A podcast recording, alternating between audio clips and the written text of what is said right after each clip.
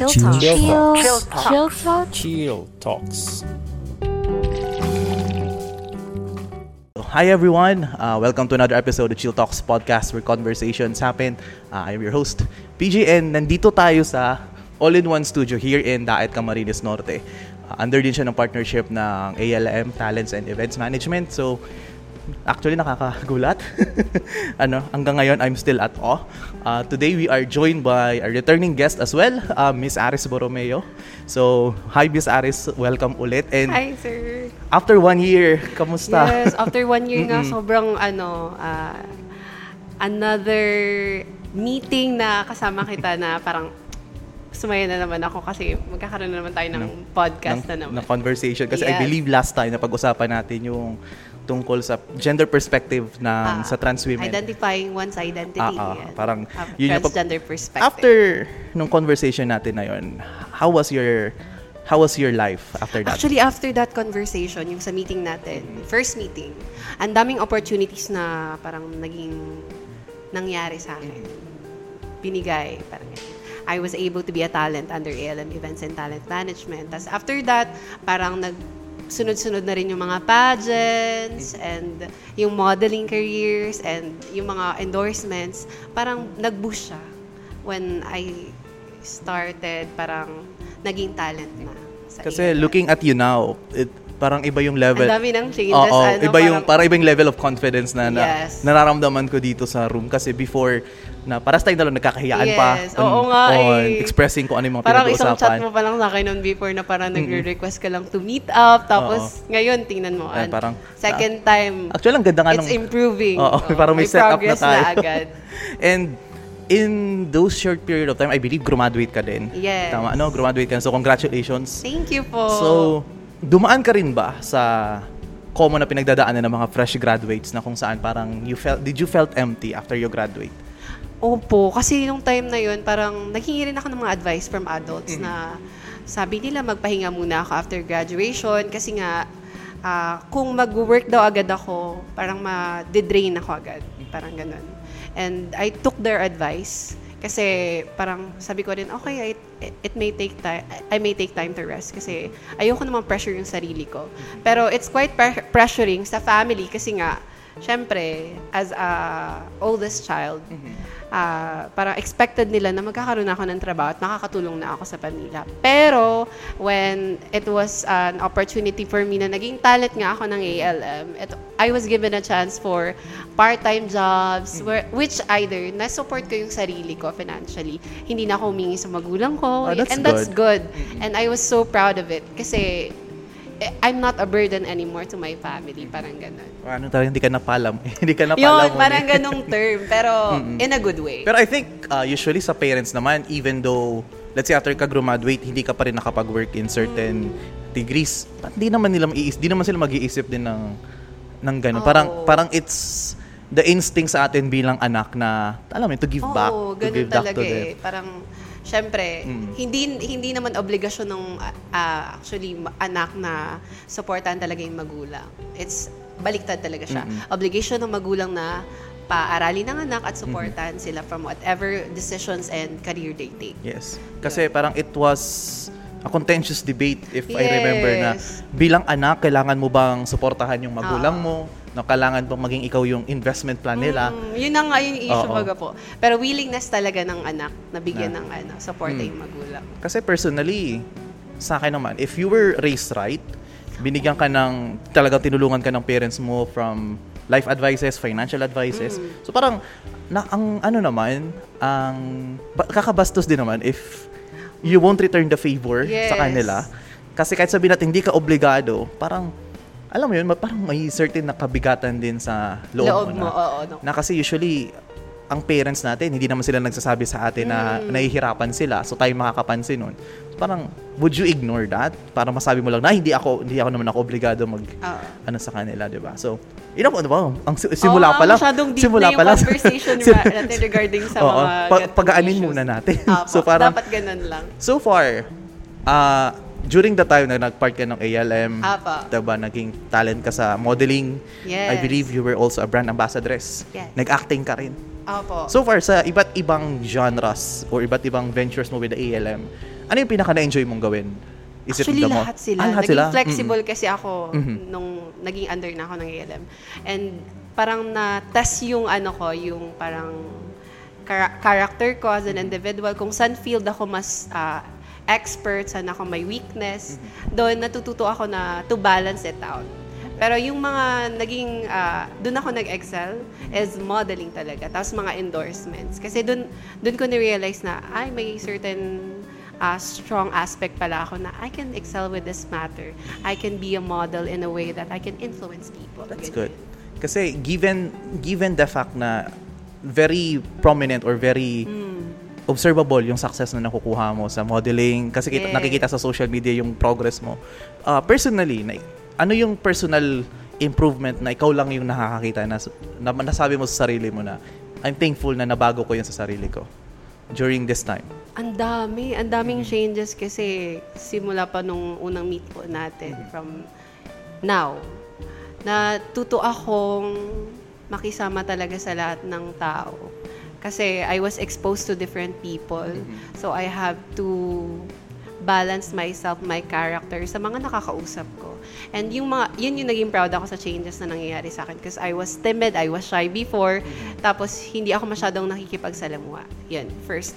Pangalawa, physically, I was proud of myself. I I was able to uh, parang tone my body, uh, parang create my own self na alam kong para magiging presentable ako. Kasi parang ang naging realization ko noon is that for the past years or for the past one year, dapat kailangan kong mag-improve in a way na kailangan yung ano yung self ko would be better and I would ask my future uh, my past self na oh my god this is Aris now and I am so proud of her Ganon. Oh, that's, ano, nakakatuwa man siya, no? Kasi, Oo. ano yung tawag nito? A good, ano, yung- ano yung nabasa ko dati? A good appearance, a good body, or a toned body and a decent yung pananamit, present, as in maging presentable ka. It can add, it can add a lot of confidence na I've realized it also a bit, hindi naman a bit late, parang ngayon ko lang siya nare-realize na nakakataas pala ng confidence. Actually, Confidence. totoo po yan. Oo.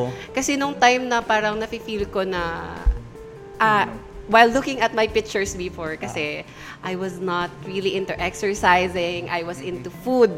Tapos realize ko, ang taba ko pala before. Tapos look at me now, I have the eagerness to change my perspective on my body. And look, parang sabi ko, ay, toned ako. Ang ganda ko tingnan sa, sa camera, ang ganda ko tingnan sa stage. And I was so proud of it. Kasi parang, yes, na-achieve ko yung goal ko before. Sabi nga nila, may one, ano pa ako, parang saying, na nari, narinig ko lang din before, ay recently lang pala, sa parang session namin with Q&A sessions. If, your if your dreams do not scare you, you're not dreaming big enough. So, if my dream is to have a sexy body or a beautiful face, then it's my eagerness to do that. So, Actually- na-achieve mo siya. Actually, pag, ano tawag nito? The, the, the other side of freedom is discipline. So parang may, Yes, parang may ganun din good. na, may ganun, si, kalimutan ko, Jake Gyllenhaal ata nagsabi nun eh, I forgot the artist. Pero, na, sa, in, parang halos parehas yung naging Hmm. journey growth natin, no, na, I've also done part ng nag-exercise na rin. Sabi ko, parang nung una, masakit sa katawan. Oo, but you eventually realize na as you do it consistently, so parang you feel better, parang hindi ka na bugnutin. That's Oo. no pain, no gain Oo. tayo. Yung parang sa may nakita nga akong meme before na ano yun, kami daw na 1990s is mga bugnutin na, mga magagalit Mm. na. Actually, totoo. Joke lang. Tapos, tag nito? Ah, during during this time na during your own personal growth, during your own ano to, nakikisalamuha ka sa iba't ibang mga tao, Mm. tama. Kasi I have I've been always wanting to ask people this kasi karamihan ang pananaw na natin ngayon sa buhay is that kung ano yung gawin mo sa akin, yun din ang gagawin ko sa'yo. Pero, given your experience meeting with different kinds of people, applicable ba yung ganong pananaw or did you adjust talaga doon sa mga taong kasama mo? In some circumstances, ma-apply ko siya. sir. Pero, syempre, iba't ibang tao yan eh. Yeah. So you have to take that in mind, yung mga sinabi mo, sir. Kasi hindi mo ma parang mapo-point out kung ano talaga yung mga sinasabi nila regard behind your back. Kasi may iba't ibang tao na they're good when they're talking to you in front, pero they're backstabbing you when you're not Alam mo, around. nili- nili- Kaya nililib- ganon. nililibak na kita ngayon. Yeah, ganon. May mga Oo. ganon. Pero you have to feel, ah, parang, you have to be genuine pa rin sa pakikipag-usap. You have to be true to yourself pa rin. Kasi once that is what you reflect from others, syempre, nire-reflect din nila back to you. That's good. Kasi ang ano tawag na to? You are a mirror image. Yes, Parang you yun. reflect re- you reflect to others kung ano yung Oo. kung ano ka talaga, hindi Mm, kung ano totoo. sila. Kasi usually parang pinoproject ng pinoproject lang naman natin sa ibang tao kung ano yung mga wala sa atin, ano yung kulang Mm, sa atin. yan. So parang maganda yung pinoproject natin yung ano na yung mabuti, Mm. 'di ba? So I've been dying to ask kasi na-realize na-realize ko siya kailan ba to? Last week or a few weeks ago na you decided to enter Miss Gay Bicolandia representing ah, Camarines Camarines Norte. Yeah. Ah, what made you decide sumali sa ganung kalaking event? That's a regional event, tama? Mm. Yes. So what made you decide to enter that? Siguro naman, ah, as a beauty queen din naman, I always dream to compete in pageants that are prestigious. And one of those pageant is Miss Gay Bicolandia. It, one of, it is one of my dreams kasi parang sabi ko, it is my starting point to um, parang begin another journey where I can uh, enter a world where yung aspe- perspective niya is wide eh. Yung scope ng Bicolandia is wide. So, from that moment, when I started joining sa Camarines Norte lang, sabi ko, why not join to a bigger stage where you're fit for that? Kasi, you know, may purpose naman ako talaga to share my advocacy, which is trans visibility. Kasi, it's not only about me as a representative, it's my community I am representing. Parang ganun from that wider scope, sabi ko, this is my time to shine. This is my time to be a representative of my community. Ganyan. That's ano, parang I think you have opened it up before din na may mga ganun kang visions na Yes. may ganun kang mga bigger plans Ako. for yourself and for your community. So parang to give highlights din naman sa mga Yes. nanonood sa atin. Can you give us a deeper look kung ano nga ba ang advocacy mo why, why, why you entered Miss Gay Bicolandia? Ah, ito yung laging pinag-usap. Ah, actually, di, ba, sir, nung kaya ako in-approve din yung ano, yung meeting natin, yung first meeting natin, which is ah, identifying one's identity, a transgender perspective. Because part yun ng advocacy ko. I really want people to be educated in a way they know that transgender people exist. Yan.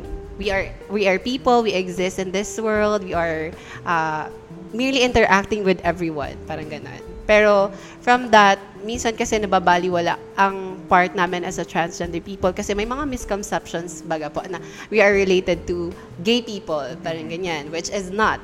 And from that moment, na-realize ko na why not make it an advocacy where everybody is recognized, especially my community.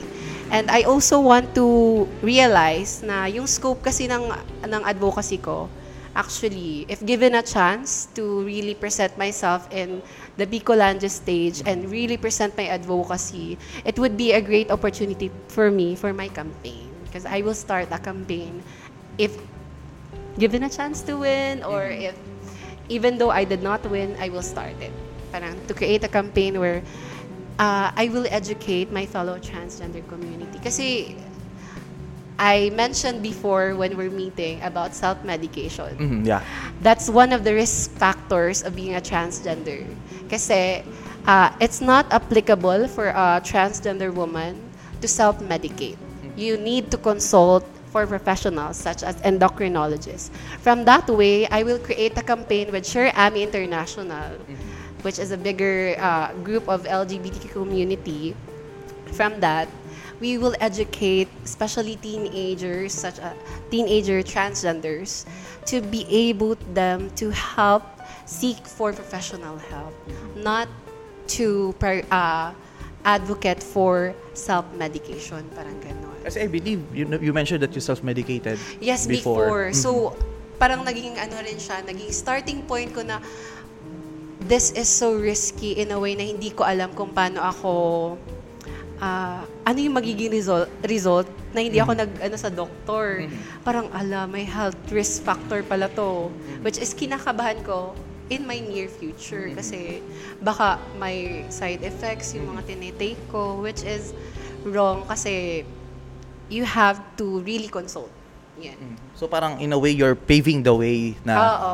na ang tawag nito? Ito yung nagawa kong pagkakamali. Oo, I will Tapos, not let, oo. oh, yung Wag mo may- nang ulitin. Oo, yan, Oo, wag mo nang uulitin kasi pag inulit mo, parang, syempre, yung mga risks, ma- makukuha mo din. Ganun. Oo, yun din ang ang tawag nito. It's it's actually a good advocacy na kung saan you're also protecting the physical health Yes. ng mga gustong maging trans woman or nag, yung nagbabalak talaga na Oo, totoo kasi self-medication is a bit risky and a bit pricey kasi hindi mo alam yung bibilhin mong gamot tapos correct me if I'm wrong na ang tawag nito usually may iba na hindi naman kailangan ng reseta Opo, Or kailang- totoo yan. ah so karamihan talaga Karamihan, Mhm. mostly talaga po. Yung iba, kasi nga, ang medication namin is for women. Mhm. So, pwede nilang mabili talaga sa pharmacies. Kahit walang reseta ng doktor. so parang hindi ala, hindi rin alam kung how would the body react Oo, ganun. sa ganong ano. So, it makes a lot of sense Diba para po? maging ano siya. It's a mere, Mhm. ah, parang ang naging standing point ko nun, let's create a Bicolandia where everyone is Yeah. safe and educated. Yes. Yun yung talaga naging main point ko dun. Yeah. And I think one of the best ways to to grow a community is to start with education din. Yes, totoo po yan. Naging ano ko rin po, eh, life goal ko talaga. Kasi nung, nung ano po, nung, kwento ko lang. Ah, sige lang, mas okay. Nung ano po, nung screening, I was asked by Queen Hugo, uh, one of the um, former queens of MGB. Sabi niya, Mhm. if you're given a chance to talk to a leader, what social issue would you talk about? Sabi ko, I want to talk about education, allotting funds in education and agriculture. Because mostly yun talaga disregard ng other people eh. We're allotting funds on education. Kasi if we're educated, if everyone is educated, uh, education can really produce individuals such as professionals baga po. If we start youth educating youth, we can cure a lot of problems such as poverty, yung mga ganyan. Kasi we're creating a, uh, educated people. Yes, I agree. And tarang to add to that, especially you mentioned agriculture, na kung saan halos hindi ka makakakita, bira ka makakita ngayon ng mga young ones that wants to be A farmer, yan, agricul- ganyan. Parang a farmer and a fisher folk, yung nagbibigay Yan. ng sustento sa lipunan. It's it's very looked down upon compared sa Actually, other countries. discriminated talaga until sila. Now, until now, yun nga yung Oo, nakakalungkot. yun nga po. Pero, Mm-mm. let's take this in mind na sila yung nagbibigay ng pagkain sa table natin. Yeah. 'Di ba? Parang ang hirap kasi dinidisregard natin sila. Pero sila yung may malaking ambag sa atin. Yun yung, Ganon. yung sustainability na binibigay Oo, nila. totoo. And believe nga kasi kwento ko lang din, I have this cousin na graduate siya ngayon ng agriculture. Agriculturist ang graduate niya. Hi Christian, Albert Clarete. So parang shout out na lang din sa'yo. Yes. Ah, nakita ko yung ano niya, yung passion niya for agriculture na kung saan maganda kasi yung creating a sustainable development sa mga, kahit magsimula ka lang sa isang barangay tapos sus- sustainable yung farming nila it can be it can be shared with different barangays yung best practices approach Actually, dito lang naman po talaga sa Pilipinas Ang ano, ang agriculture eh. Actually. Kasi mayayaman talaga ang mga farmers and nag-ano Yeah. sa agriculture sa ibang bansa. may mga sarili silang ano as in may sarili silang lupa hindi Oo, di ba hindi po? sila nakikihati sa Oo, lupa totoo. tapos yung wage nila is very fair hindi yung Hmm. gulat nga ako nalaman ko yung wage ng ibang farmers nung may mga nakausap ako it's as in as in hindi makakabuhay ng pamilya talaga eh and parang to jump to that uh, pardon me ha magiging pilosopo ng konti ang tanong ko kasi you mentioned a while ago there's a difference between gays and Opo. trans woman tama so ang pagiging ang pilosopong tanong ko is that if you're a trans woman then why enter an event called Miss Gay Bicolandia Ah, yun yung pinaka naging um, Actually po, ang Miss Gay Bicolanja, to clarify, Mm. is a trans pageantry. Okay. Is a trans pageant, Mhm. Actually. Pero it caters gay individuals kasi it's a inclusive pageant. Yan. So it's open for For gays. for gays and trans Oh, women lahat trans din. woman. Okay. Pero to clarify, syempre, ang sp- ang naging issue kasi noon, masyadong ah, ano pa po, not open pa ang lahat ng tao Mm-hmm. sa trans transgender people. So kaya tinawag nilang Miss Gay yun. Pero kung realizing that na parang nagbuboost na nga po yung mga trans, ah, nagiging visible na kami, nagiging visible na kami. We're creating one step by step ah, pageant that is separate for gays. Parang ganun. Okay. Kasi That- po, that- that makes sense. simula pa naman po, baga, parang gay lang yung ah, naging, per, naging ah, parang gender identity or sexual orientation ng Mm-hmm. tao before. Wala. As time goes by naman baga, doon na lang tayo nakadiscover ng may LGBTQ+, elo- yun, nag- madami. Ay, sorry, nag-blah-blah-blah Kasi, pala ako. kasi, kasi lalabas na ano eh. Lalabas na you're, you will still be labeled as gay kasi you are you yun nga kaya nga pag may pagkapiloso po yung Oo, tanong ko kasi Gay. Kasi, sumali kang Miss Gay. Oo, Miss Gay siya. So parang sa mata ng karamihan na hindi aware sa ganung ah, ventures Mm. ng gender identity. So isipin na lahat ng mga kasali diyan Bakla. bakla. So parang that's the ano. That's the tonality no. Kaya ko siya natanong sa'yo. Mm. Okay. So to add to your statement din kanina, 'di ba? You said that gender ay trans visibility is one of your highlight of the Yeah. advocacy. So my question is that given that the trans movement is actually very prominent na. Mm. Ikaw na nagsabi kanina na nagiging visible na unti-unti Yes. ang trans women. So what would be the difference between your advocacy at sa nangyayari na ngayong advocacy for promoting trans visibility? Actually po, ang naging perspective ko dyan is merely educating. Mhm. Kasi ang mostly sa mga ah, naging parang ah, advocacy ng ibang tao is parang makita lang talaga na visible ang trans woman. Mhm. Pero from the other that perspective, let's go on ah, let's go in a deeper way kasi kailangan educated pa rin ang lahat ng people and also transgender people regarding how we transition, how we take HRT, how we can be ah, in a way na parang hindi lang kami visible, parang ganun. Let's took a lot, ah, let's take in mind na may journey din kaming pinapakita, parang ganun. Okay, so you want to highlight the ano tawag nito? You want to highlight the yung mismong the process mismo. Oh, yes, that's good. Oo. That's my point. Highlighting the process not just na okay, I am a trans woman. Ito na kami, you have to recognize us. So parang it's not it's a different na this is our journey. You Oo. understand our journey so that kapag nag-usap-usap tayo then parang Yes, you will know us better. the, the ignorance You will, be understand- yes. mabawasan yung ignorance Parang ng mga ganon. tao. Okay. Kasi, yung iba po talaga, napapansin ko lang din sa mga nag-join ng pageants ng mga transgender. Mm-hmm. They are fully woman. Fully woman. They represent themselves as fully woman. Pero they don't uh, parang express and tell a story na paano ako naging ganito. Mm-hmm. Ay, di ko yun nakikita kasi parang ang unang labas nila sa pageantry, tap, babae na talaga sila. Parang ganun. I want to look on a perspective na you will see our journey. Parang ganun. For that, people will, uh, will understand, ah, ganito pala ang, per- ang transgender people. Ganito pala ang community nila. And from that, parang may influence din namin, na-educate din namin yung other people na for self-identifying din, ganyan. Ay, ganito pala yung choices ng pagiging transgender. Okay. Ganyan.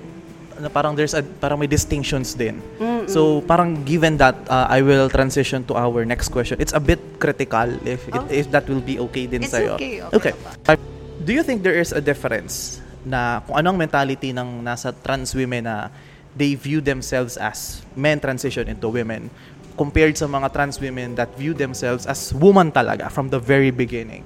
Do you think there is a distinction between them and ano sa tingin mo ang difference nila? It's a self-discovery po talaga to be a transgender woman. And yung mindset natin would definitely be on our own perspective. Pero syempre, hindi rin natin madidisregard yung opinion ng other people regarding us. Our mental health is being uh, parang affected by it. Kasi naglalaban yung utak at puso mo at katawan mo when you're discovering yourself. Lalo na't magta-transition ka pa. So, from that view, ako kasi ang view ko talaga sa sarili ko from the, from the day I started uh, taking hormones and transitioning myself, babae talaga ako. Pero hindi ko naman pinopoint na I'm a natural woman. That's the difference. I am a trans woman in a way, I am a different woman from a natural woman. Ganon. Ganon po siya. Pero may mga ibang tao talaga na ang tingin din nila is that from the very start, Babae talaga natural sila. woman. Oo, so what ganun. what's your what's your take sa mga sa sa ganung distinctions kasi it is highly deb- an, ati- um, I think up until now it is highly debated na kung saan a definition of a woman is very ano nito very indistinguishable or parang madaming nagsasabi na madaming nagsasabi na sa conservative sides na hindi na, wala nang definition talaga kung ano ang babae. Kasi anyone can label themselves as a woman or as a man etc. So on your end do you think there's a difference or ano yung take mo sa ganun? Na na nagsasabi na bio, naturally woman na talaga sila even before transitioning? In that perspective, siguro hindi ko kasi siya masasabi kasi hindi ko rin naman siya naging mindset. Pero I highly respect those people na they see themselves as natural woman. Pero syempre, with different bases as, such as biology and all, ah hindi, matidibang talaga yung mindset nila. And realizing naman, as we grow, as we uh, individuals really present ourselves, ma-realize natin talaga na ang definition ng woman, nagbabago talaga siya in, in so many ways.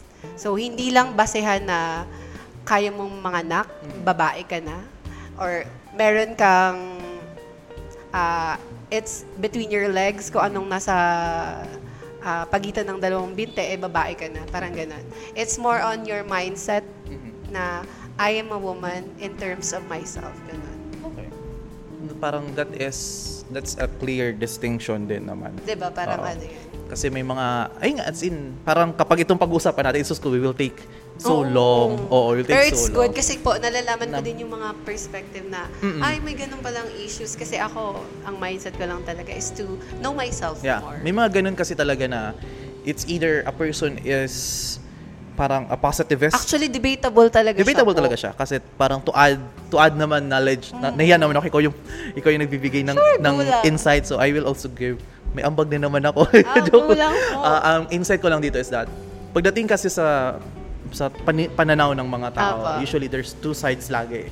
We have what we call the positivist or we Apa. have what we have what we call the construct constructionist Yes. na basically ang positivists, sila yung mga tipo ng tao na who look at life or who look at society as something that is kung ano yung observable, that is the reality.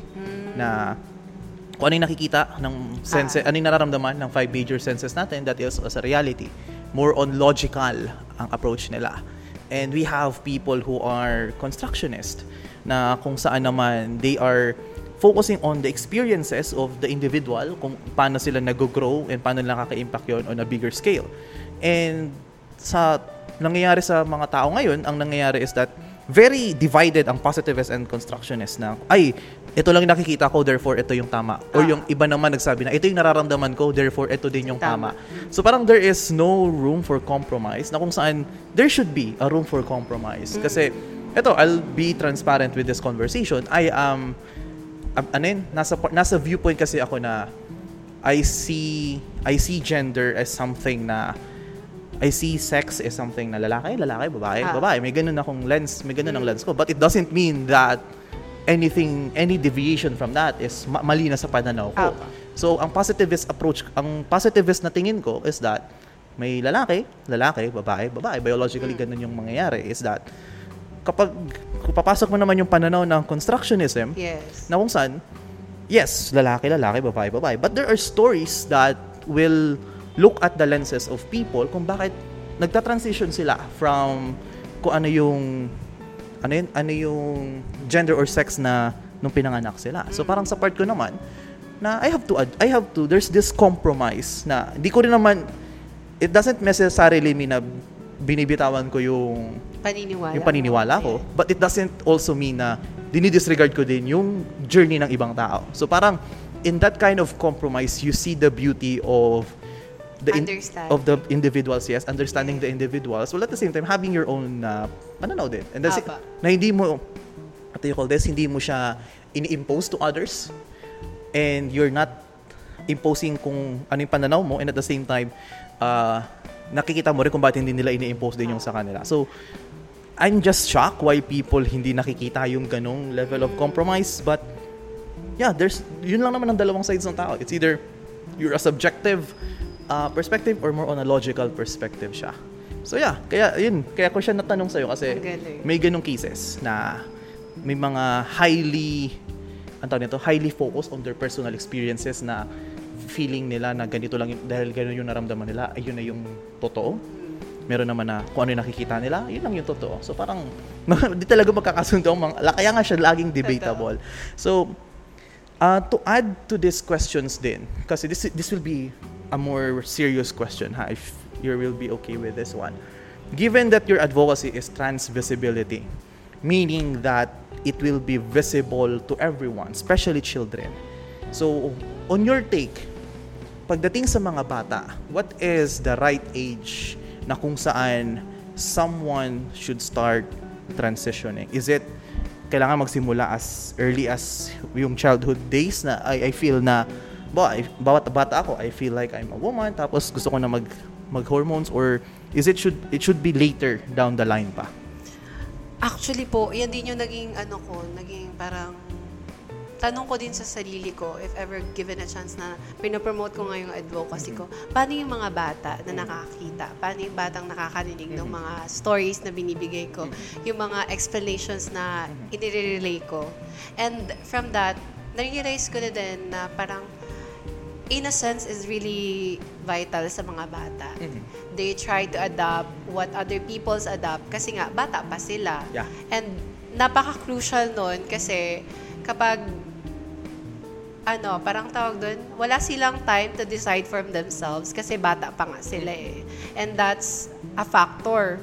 So, pero, I want them to realize na hindi naman po madali bilang isang bata na mag-decide ka na, kay, na transgender ka na agad. Kasi it's a self-discovery. It takes time. When you're an adult, dun mo lang talaga, ah, di naman masasabing adult, when you're trying to grow up and you're trying to discover yourself, dun ka lang talaga makakapag-decide kung ano ba talaga yung kay, kung ano ka ba talaga. Kasi sabi nyo nga po, gender is a wide perspective of every individual. So it does not happen on a click. Uh, parang sa isang saglit Nag-decide- lang. nag-decide ka ng, "Oh, ganito na ako." Ganito Oo, na hindi- ako. hindi siya Hindi ganun. siya ganun. Kasi self-discovery nga siya. Matagal talaga siyang proseso. Ganun. So it's more on what do you call this? It's more on the age na kung saan a person is capable of consent. Ah, so parang ganun din. uh, capable of uh, yan, consent, consent. and thinking or uh, capable of parang makakapag-isip ka talaga ng makakapag-decide ka ng kung ano ka ba talaga. Mm-hmm. na anong tawag nito? There are people kasi, special children, very impulsive ang mga bata. Mm. Oo, totoo po yan. Yun din ang, yun din ang for sure takot pangamba ng ibang parents na Opo, totoo. na as a young mga bata, impulsive na baka bumili ng ganito or kung ano yung Mm-mm, gamitin yan. nila. So, parang to control din the rest. So, parang yun na rin yung part ng advocacy mo na ang tawag nito, as children, hindi rin naman just because na you want to transition doesn't mean na kailangan mo maging reckless Oo, in transitioning. I think there's a good side naman ng healthy na Mm. Kaya nga po, uh, when I promote my advocacy, parang Mm-hmm. na-realize ko din na parents should be really also be helpful in helping their child discover themselves. Mm-hmm. Kasi at the end of the day, kung bata ka pa, kung wala kang guidance ng magulang, syempre nagiging risk, Yeah. nagiging ano ka rin, possible for making mistakes, ganyan, at an early age. That's good. Parang I, I- I'm loving this growth of conversation. Diba? Mas, mala, mas, parang mas lumalim yung usapan natin Oo compared, eh. compared before. Compared before. Oo. and that's that's a good thing. So at least parang on your end, ah, naka, na, na-express ko din ko ano yung mga, posib- mga posibleng maging Mm. bato din sa'yo ng mga tao when it comes to advocating na for your advocacy. Okay. So, before we proceed sa ano next one, may, tan- may, may naisip lang kanina gusto kong itanong din sa'yo. Do you think, kasi I think this one is a bit prominent pa rin, na laging, ang laging justification kung bakit kailangan i-promote ang LGBTQ rights or women's rights, trans women rights, is Yes. that they are still oppressed. So parang ganun. Ah, yeah, I think di na pala parang ganun. That is the situation na Yes. na very Current oppressed, very very oppressed pa yung very oppressed yung certain yung group, Community. yung community mismo. So my question to you is given that na ngayon is that every part every member of the LGBT community has now freedom of expression na parang wala nang naglilimit ng speeches nila. Do you think the community is still as oppressed compared before? Or since nababawasan na ng konti yung oppression nila, ano nang next na pwedeng maging advocacy ng LGBTQ community na hindi na iikot sa oppression? Actually, ngayon po, talagang ma- ma-realize mo na at maririnig mo na talaga yung mga boses ng mga ng community eh. Naririnig mo na yung mga opinions nila and they're given a chance to really speak. Which is good. Which is good. Dati, Kasi na, da- dati wala, wala- wala, wala kang makikita. And a lot of issues na, na binabrought out. Katulad nga po sa amin, sa, relate ko na lang sa trans community. Before, ah, ang daming mga trans woman na pinapatay, pero wala silang justice sa law.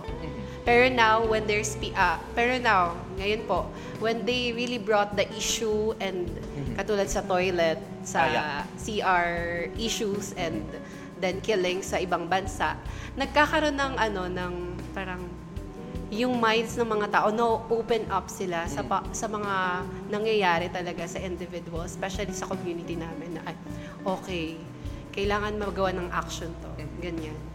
So, ngayon, kung oppression naman yung mapag-uusapan, siguro na-lesson na, na-lesson na yung oppression namin kasi nagkaroon na kami ng highlight. And hindi naman namin sinasabi na parang porket gusto namin magkaroon ng highlight is that nagiging papansin na kami in a way. Because what we want is to be recognized lang naman. And we want also the same rights as what cisgender people have. And gusto rin namin ma-feel na talagang inclusive talaga lahat. Na parang, ano tawag dito, you're not asking for special treatment. Yes, I think, yan, ganyan. I think that's the That's the common. point. That's Yes. the common na nagiging tingin ng mga Oh, tao na, misconception po na talaga. yun. you're ask the community is asking for a special, Special treatment, treatment. which is looking at it di naman din talaga na Wala. na parang there are aspects din na ano tawag nito hindi nabibigyan ng hindi na shed ng light din on how members of the LGBTQ communities are treated. So now, yung question ko sa iyo din kanina to add, after, once na maano na, once ma-solve na yung part ng oppression, kasi Oppression. I think na-solve na yung speech. Tama, the the oppression ng speech ng members of the LGBT community, unti-unti nawawala na siya kasi everyone can now speak their minds freely and free from prosecution. So, after that, ano na? Once na hindi na oppressed ang community, what's next para mas maging ano ulit? Ano yun? Mag-iba na yung advocacy ulit nila. Advocacy ninyo. Siguro po, nagkakaroon tayo ng stable na ah, community, kung titingnan. Kasi kung wala na yung oppression, everyone is treated equal. Siyempre, everyone can process and everyone can live a life where stable na sila, wala na masyado, may understanding na talaga from a deeper perspective. And kung titingnan, ano yung next na magiging advocacy? Siguro po, let's try to um, pinpoint yung ah, regarding sa marriage. Yun. Gusto, parang gusto ko din po yung ma-highlight kasi once, yun nga po, ma- wala na yung oppression, mawala na yung ah, discrimination, doon na papasok yung parang may mga nire-resolve ng issues regarding the community. Right. Yung malilegalize na ang mga certain ah, bills and laws na parang gusto naming maipatupad sa community. That's good. Which is yung SOGI bill. Ah, yeah. and Ah, I think that's ano. uh, that's may meron tayong lawmakers that are advocates Yes. of the SOGI bill, which is good. I Yes, think actually. that's Miss Teresa Ontiveros is one. And uh, one, and Mm-hmm. yung ano po, our first transgender um, governor? governor, Yeah, which governor, is yeah. Geraldine. Yes. Si Ma'am Geraldine. Hindi ko nalimutan yung Oo. apelido, pero Ma'am Geraldine. Ma'am Geraldine, yung Geraldine, ibang Geraldine ang si Ma'am basta si Miss Geraldine na go- Governor Geraldine. Yes, Nang Governor naisip ko yung Geraldine na kilala natin. Yung Oo. kilala natin. yung teacher po. Oo, si yung Ate co-teacher Jen. natin. Oo. Okay. So, uh, I have this question na sana wag sana naman if ever mari, maki, maririnig ito ng organizers ng Miss Gay Bicolandia, please wag po kayong magalit. This is just a question na question ng lay people like me. Masa Ah, na apa. na if ang labanan ng pageants especially is that it's an opportunity for you to share your advocacies it's an opportunity for you to share kung ano yung visions at gusto ninyo mangyari sa community so what would be the importance ng meron ng bakit kailangan pa ng ang tawag nito, bakit kailangan ng this will be a bit controversial, but bakit kailangan ng mga production number, bakit kailangan ng swimsuit competition, bakit kailangan ng nightclub competition, just for, yun ang, technically, yun ang part ng cover ng competition, tama? So, why would it be included if ang overall essence of Miss K. Bicolandia is for you to advocate kung ano yung gusto ninyong mangyari na ikakabuti ng community? Ah, ah, sorry. Disclaimer lang din po ah, from the from my own perspective. Ah, from your po, Why I why I joined beauty pageants Ah, and ah. why I am eager to join also and be a candidate. Mm-hmm. ah, naging candidate na ng Miss Gay Bicolandia. The main purpose why we conduct those segments is that ah, ito po yung pinaka point. We are embracing and celebrating beauty of individuals and that's our main point. Kasi we're showcasing different aspects of individuals who have their confidence being boosted on stage. Parang ganun. Pinapakita nila yung sarili nilang ganda, sarili nilang ah, structure as an as an individual, as a woman, kung titingnan.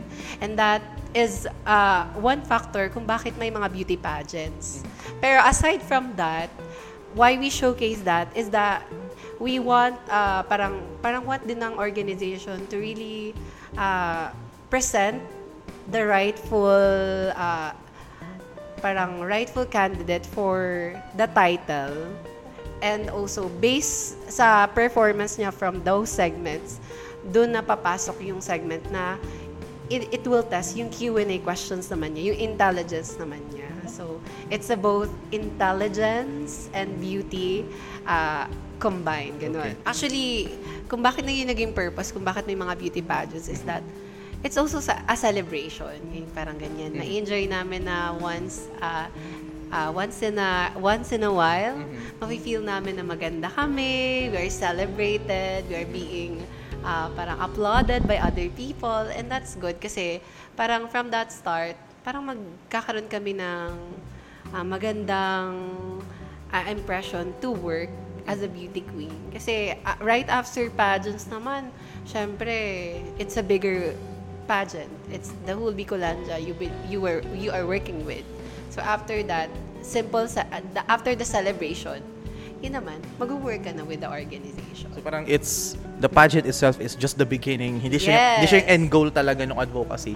So that's that makes sense actually. And another one is that given na ang foundation ng mga ng pageant ninyo is the advocacy that you're carrying, it makes sense if you can carry it with con- if you can carry Yes, yourself with with care- confidence. Kasi if you cannot carry yourself with confidence, then Paano how ka magtatrabaho? Yeah, paano mo madadaling advocacy Oo, mo sa tao? po, ayan. So parang those are ways din na nakikita ko din na na bakit maganda rin i-highlight ang pageant Mm. as part of celebration ng advocacy. Kasi if you know how to present yourself, how to communicate yourself well, so lalabas talaga na your advocacy is para is very valid. Kasi di- let's say sabihin nat actually ah, lahat naman na talaga ng advocacy are valid. But at Opo. the same time, it will still depend on how well you can talk about it. Kasi let's say ang advocacy natin advocacy natin let's say for the simple ba anti-smoking if I don't have the confidence to talk about anti-smoking what's the impact of the advocacy sometimes the idea is there but how you express it also matters din tama tama ba Opo. Oh, Kasi tama naging naman. ano rin po Mm-mm. sa amin yan. Sabi nila, why are you advocating for an advocacy kung hindi mo rin siya nagagawa? Parang ganun. Kasi ang advocacy kasi talaga, eh, you've been working with it for uh, for a span of years or parang nasisi, nasimulan mo na siya matagal na and you're still uh, working on it kahit walang taong So nakakikita. it's, it's yun, more on a lifelong ganun. journey din talaga Oo, Yeah. yun, ganun. So with that, ang tanong ko naman sa'yo, and this this is also been asked, lagi ito tinatanong sa akin, so parang gusto ko rin itanong. Okay. So after this one, uh, let's say, uh, this is your advocacy now, the transmissibility. Let's say nakuha mo na siya, na-achieve mo na siya. After that, ano na? After that, Mhm.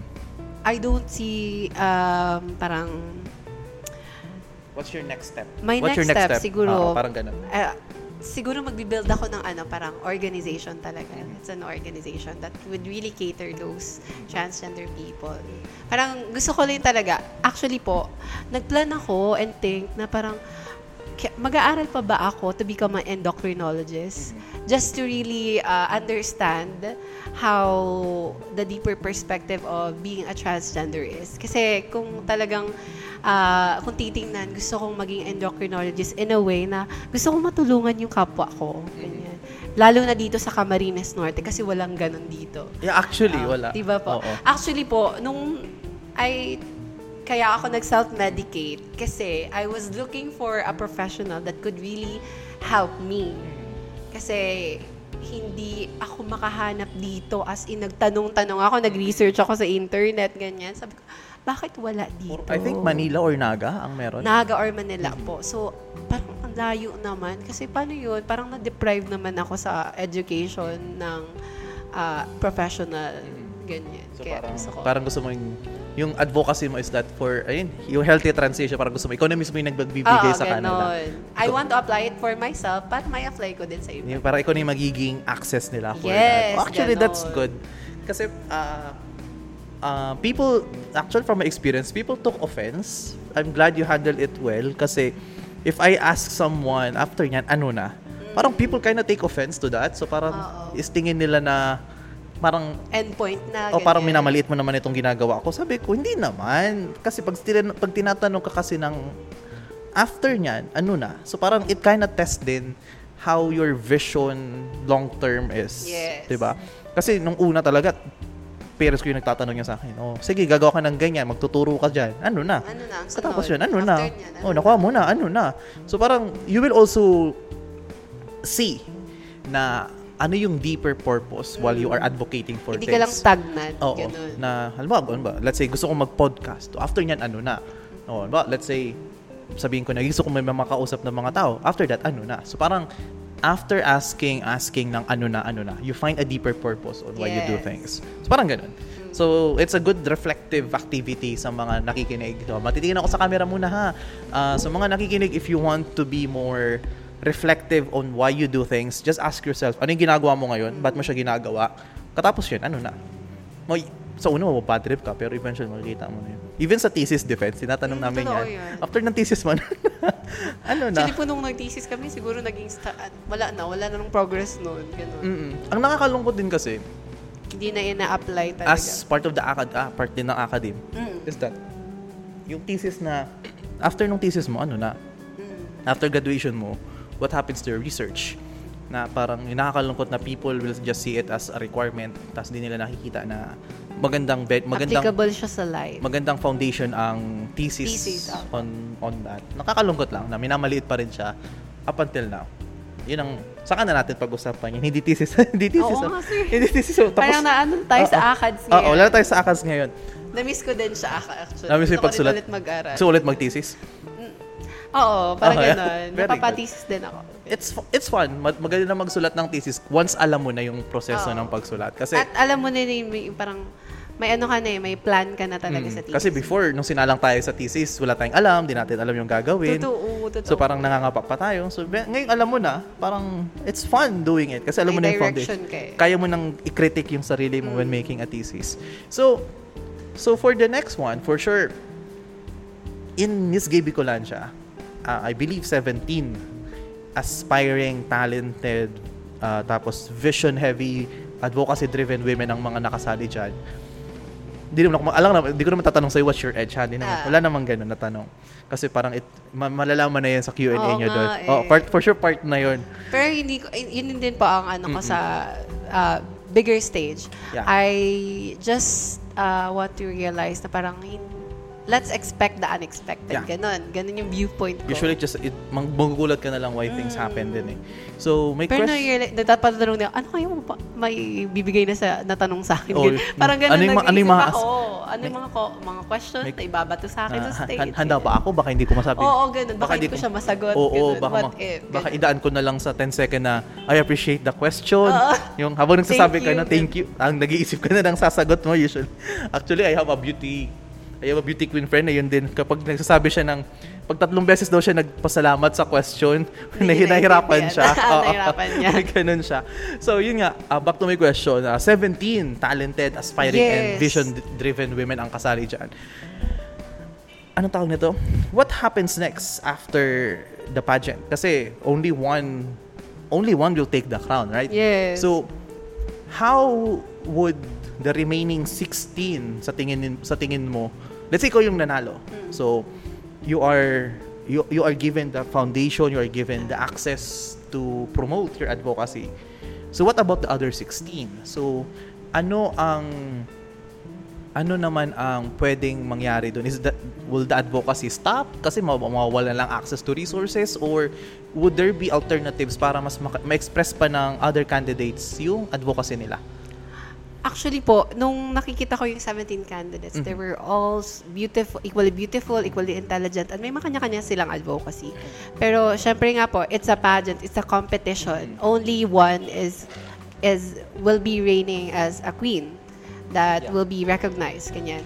Pero after that, syempre, before joining pad, before joining pageants naman, may kanya-kanya naman talaga kaming mga trabaho, may kanya-kanya kaming mga gawa sa buhay. So, siguro na-view ko yon as uh, as this organization din naman, which is Miss Gaby Colanja, it is does it does not only uh, view the pageant itself, but it it's view it's uh, organization where everyone is included. Kasi parang ano yon right after the pageant, katulad nga po ng Sure Ami, they cater all the the candidates to join programs. May mga programs na tutulong yung mga kandidata, which yung parang nabi- nagiging view- viewpoint din nila na at the end of the pageant, ay, baka pwede rin ako makatulong sa ganito. Makastart ako ng advocacy ulit, makastart ako ng ah, that's another good. event. So ganun. parang may may access na binibigay yung organization ninyo. parang na. ganun po. Okay, kasi ayun nga, an outsider Kasi why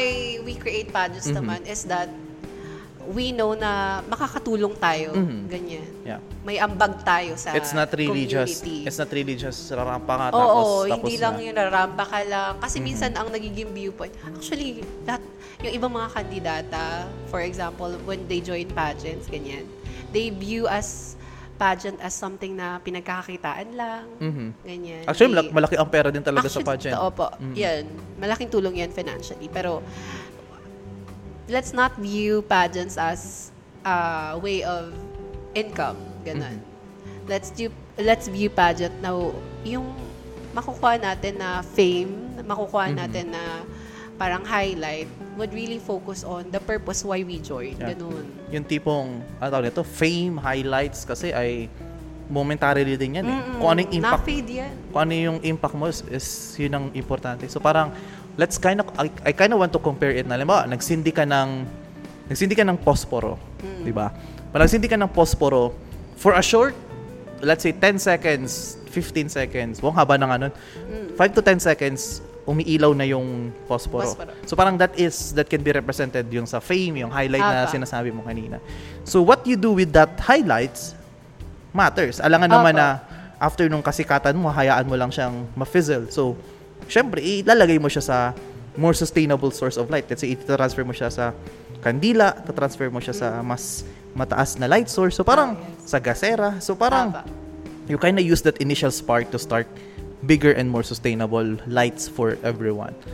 So, parang ganun. Yeah, Di ba? nagets ko yung point. Ah, ganda nakita nung- mo yung, ganda nung- kita mo yung analogy. Ah, di ba? Analogy Taba ng ng utak mo. ano. So may ganung case Ina- kasi parang that was that was an analogy given to us before by Actually nagbigay nun bata eh. If I remember correctly, there was a time na nag-fieldwork kami.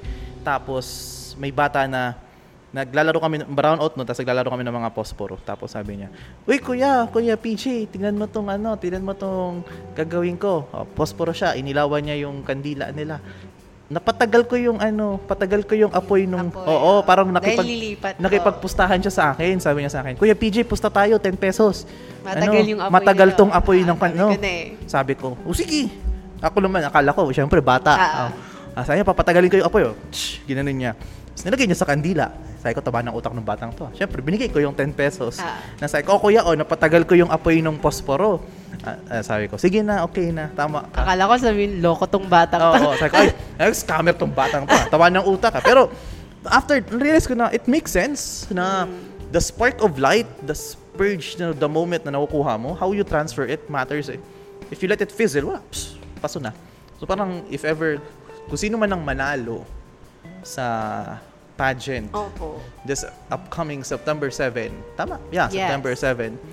Kung sino man ang manalo, may they use that light to Totoo po. to shine more into others. So parang wow, la, lumalalim na tayo. Yes. So, Pageant answers na ata yun. Parang, Oo. parang ikaw yung naging candidate ngayon, uh, kuya. at ano, uh, thank you for the wonderful question. Wow. Actually, uh, Oo. mali yan, sabi nila. Pag, Yeah. When you're answering questions, you don't have to say, thank you Thank for you for that that." wonderful question. Wonderful question. Diversionary tactic talaga yan eh. Kasi para makapag-isip ka din, ganun yung Mm. ano nun. Pero usually, how should one answer a question? Actually, may mga Kapag formats na naman ganun. talaga po when you're answering questions. Uh, from our, basically sa amin, sa The Champ, Mhm. which is uh, Q&A training camp. Mhm. Ganun. We create a format. Para may pina-follow kami na format when answering questions such as prep. Yan, I want to share that. Prep. Paano man? Uh, point, reason, example, point. From that moment when you answer questions, you're given a structure na eh. Point. Reason, Reason, example point. example point. That's one way of answering a question and Mhm. that's the basic way. Kasi from that moment, na-view na yung whole answer mo and it's understandable. Yeah. Yun. Kasi if something is, if something has reason, if something has an example, yes. if something has a point, then it's more memorable than. Yes. And more cohem- comprehensible. Yeah. Di ba? At yung, yung idea mo won't just... Lalo na't may timer. If, Oo, kapag na- may pageants, di ba? Sir, Usually ba- may timer yun. Usually ba ang timer is mga one minute? Tapos if you will waste the Tas first yung, 10 yung presence seconds, pa eh. ng stage, yung kaba pa. Oh, yun. Nagbabattle Pero I think it also benefits na sa, sa taas ng liwanag during that part, di mo rin nakikita Kita yung, yung tao. audience. Oo. so I think Naririnig mo lang that's, oh, sila. I think that's a positive din na Oo. hindi mo makikita yung reaction ng mga tao to your answer so you can Ang focus. kalaban mo lang yung init ng stage. Oh, yun nga. Oo. ang So how do how would you prepare physically for that? Kasi I believe may mga taong hinihimatay sa hinihimatay sa init ng stages. Stage, eh. opo. So ano yung precautionary measures na ginagawa ng Actually, kay, candidates? after you, kasi may mga segments naman baga po yun na Ah. parang ah, papasok individually. Ah, yeah. From that moment, sa backstage, you have to prepare yourself na talaga. Yung Mm. parang i, i, ano mo na yung sarili mo na uminom ng tubig. Mag-self-assess ka na agad kung saan, ay, nangihina na ako, kailangan ko ng seek ng help ng everyone sa backstage Mm-hmm. muna before I go on the stage na. kung ano yung, kung ano yung biological needs, Mm-mm. ika nga, no? So that's good. Kasi Ganon. it's, ano yun, it's a very tough competition din. Totoo po. Physically, Sobra. physically ano siya, physically demanding siya actually. Nung nakita, nakita ko yung mga post ng mga candidates, even nung mga mga kakilala ko nasa pageantry world, kikita ko yung rumarampa sa stage, tapos after nung isang segment, magbibihis ng mabilis, rarampa ulit, sisigaw, sabi ko, it ano, nakaka... Exhausted. Oo, exhausting. Exhausting Uh, as a viewer, exhausting, exhausted ka na. What more as someone na nandun. So parang, it kind ano, makikita mo rin na how tough uh, the pageantry world is. Either either for Miss Gay or for Miss. Miss, Universe, mga ganun na even local pageants actually, Mm, mga totoo pageants sa barangay. And I believe nag-pageant din nag-pageant ka Diyan din sa local. nag-start. Mm. Yan yung starting point ko po. Kamusta naman? Kasi I believe ang pageant ng barangay is a bit different from the grand stage kasi nakikita mo yung Opo. audiences. So anong anong experience mo sa ano sa local? Siguro mag perspective ko lang to Ah, as, a, as a pageantera. Pinaka na, mahirap na pageant is barangayan talaga. Kasi, Bakit? kasi it's a way na may mga iba't ibang kandidata makikita mo talaga na mga matatalino talaga. Ayaw nilang mag-join ng ah, higher pageants kasi kabuhayan nila yon Ganon. Ganon yung mindset kasi pag nagbabaranggayan. Pero in a way na parang nakaka-pressure kasi you have to it's a tar- starting point kasi doon ka nagpapakilala. Kaya kailangan mong galingan every segment. Ganun. Tapos, iba't ibang barangay pa yung pinupuntahan mo. Kasi Oh, di ba, ang, ang pag mga municipal pageant, ano lang siya, isang municipality, tapos may mga, ano, bigger pageant kasi siya. At kapag dayo ka naman, Oo. ang pressure mo naman is yung impact mo sa ano, Mm, audience. audience ganyan. impact mo. Kasi pag hindi ka taga doon, walang suporta ka masyadong makukuha. Ay, sabihin, di ka bet. Ganon, Oo. ganon ang mga ano ng Di ka bet kasi di ka taga dito. Ang, Oo. ang susuportahan nila is yung taga doon. Do you feel do you feel pressured? Let's say for example na yung rumampa before you, grabe yung hiyawan ng mga tao.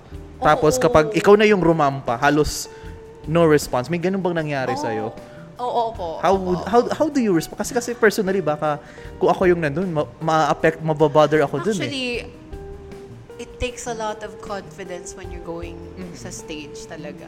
So you have to compose yourself. You have to feel that you have the power to really impress everyone. Mm-hmm. Ganun ako lagi. Mindset ko yun lagi po when I ah, parang papasok na ako sa mga segments, ganyan. Mm-hmm. Kahit maganda yung kalaban ko, dapat ma- masapawan ko siya. Ganun ako. Kasi ganun yung- ako. yung hype kasi nakakadala oo, yan eh. Kasi yung expression, the way you view yourself, madadala mo yung tao. Yeah. So, it's merely your performance matters talaga. Pero, syempre, mahirap din kasi, for example, dayo ako, wala akong kakilala. Mm. Ganun. May nangyari nun sa akin. Actually, judges sila. Mm. Hindi nila ako tinitingnan. And I was so offended in a way na parang sabi ko, ay, okay, nahiya, na, na, na-discourage ako to perform my very best. Pero syempre, hindi mo dapat yun ipapakita kasi sasabihin nila na, ay, discouraged na to, wala na tong Oh, chance parang ay, ang manalo." hina naman ito. Oo, gano'n. Parang i-justify pa nila yung pagiging bastos nila eh. Mm, ganon. Ganon. As in, ma- makakatingin ko talaga bakit po ako nito hindi tinitingnan? Maganda naman ako. Natanong ko yun sa sarili ko. As in, sir. I think that's kind of normal kasi imagine mo, Oo. hin- walang tumingin sa'yo. as in, pero yung audience, Nasa iyo yung attention. nasa akin yung attention. Ah, that's good. And that's Kasi good. mas mukhang mas dagdag mas, mas parang dagdag sampal sa mukha yun. Hindi ka na tinignan ng Oo, judges. Hindi pa ako tinignan ng audience. Hindi ka pa titignan ng audience. Dahil ano kaya Oo. ako man maglabas. Ayoko na. I think it's also a good thing na part yung sa pagiging part ng ALM kasi when you enter, kung dayo ka, Oo. may guaranteed na audience ka din kasi yung support ng ALM talents, Actually, sobrang supportive la- laking tulong yun eh. When I joined pageants po, yung nag-municipal sa Mm-hmm. Pinyasan, sa Sipocon, which I won, Mhm. talagang all-out support sila na gusto nilang sumama sa mismong pageant, Oh, ganyan. that's good. Which parang na-realize din nila na parang, ah, okay, need ni Aris ng support system kahit Mm-hmm. dayo lang siya doon. Okay. Kasi yun ang maganda. Kasi imagine mo kung wala sila. Oo, sir. Parang ang hirap ang, Nahihirapan ako. ang hirap makakuha ng crowd to get en- Opo, to get an energy to get energy from. Kasi nakakakuha talaga ng energy yung ganyan eh. Mm, You So, really have to stand out yeah, kung gusto mo exactly. dayo ka. And alam mo this this conversation is very Iba talaga kapag second time na usapan Oo, eh. oo Mas nga, nagiging natural. mas nagiging dumami ano. yung ano natin. And I have very I have ano yun, I had fun and I will I will always have fun talking with different kinds of guests lalo na yung pag nag, nag-usap tayo. So thank you so much for your ano for your conversation with me today. And what do you call this? Uh, for the last question. Uh, syempre, what are your plans after win or lose after this pageant? What are your plans personal Ah, personal? Personally, I after given a chance or luckily a blessing to win Mhm. the MGB crown, I will start the advocacy in my campaign. Mm-hmm. After that, and if given a chance na parang nag-grow na yung advocacy and campaign ko, I will pursue my ah, plan to study as an endocrinologist to get a job. At parang pag-aralan ko pag Ilang paano years 'yon?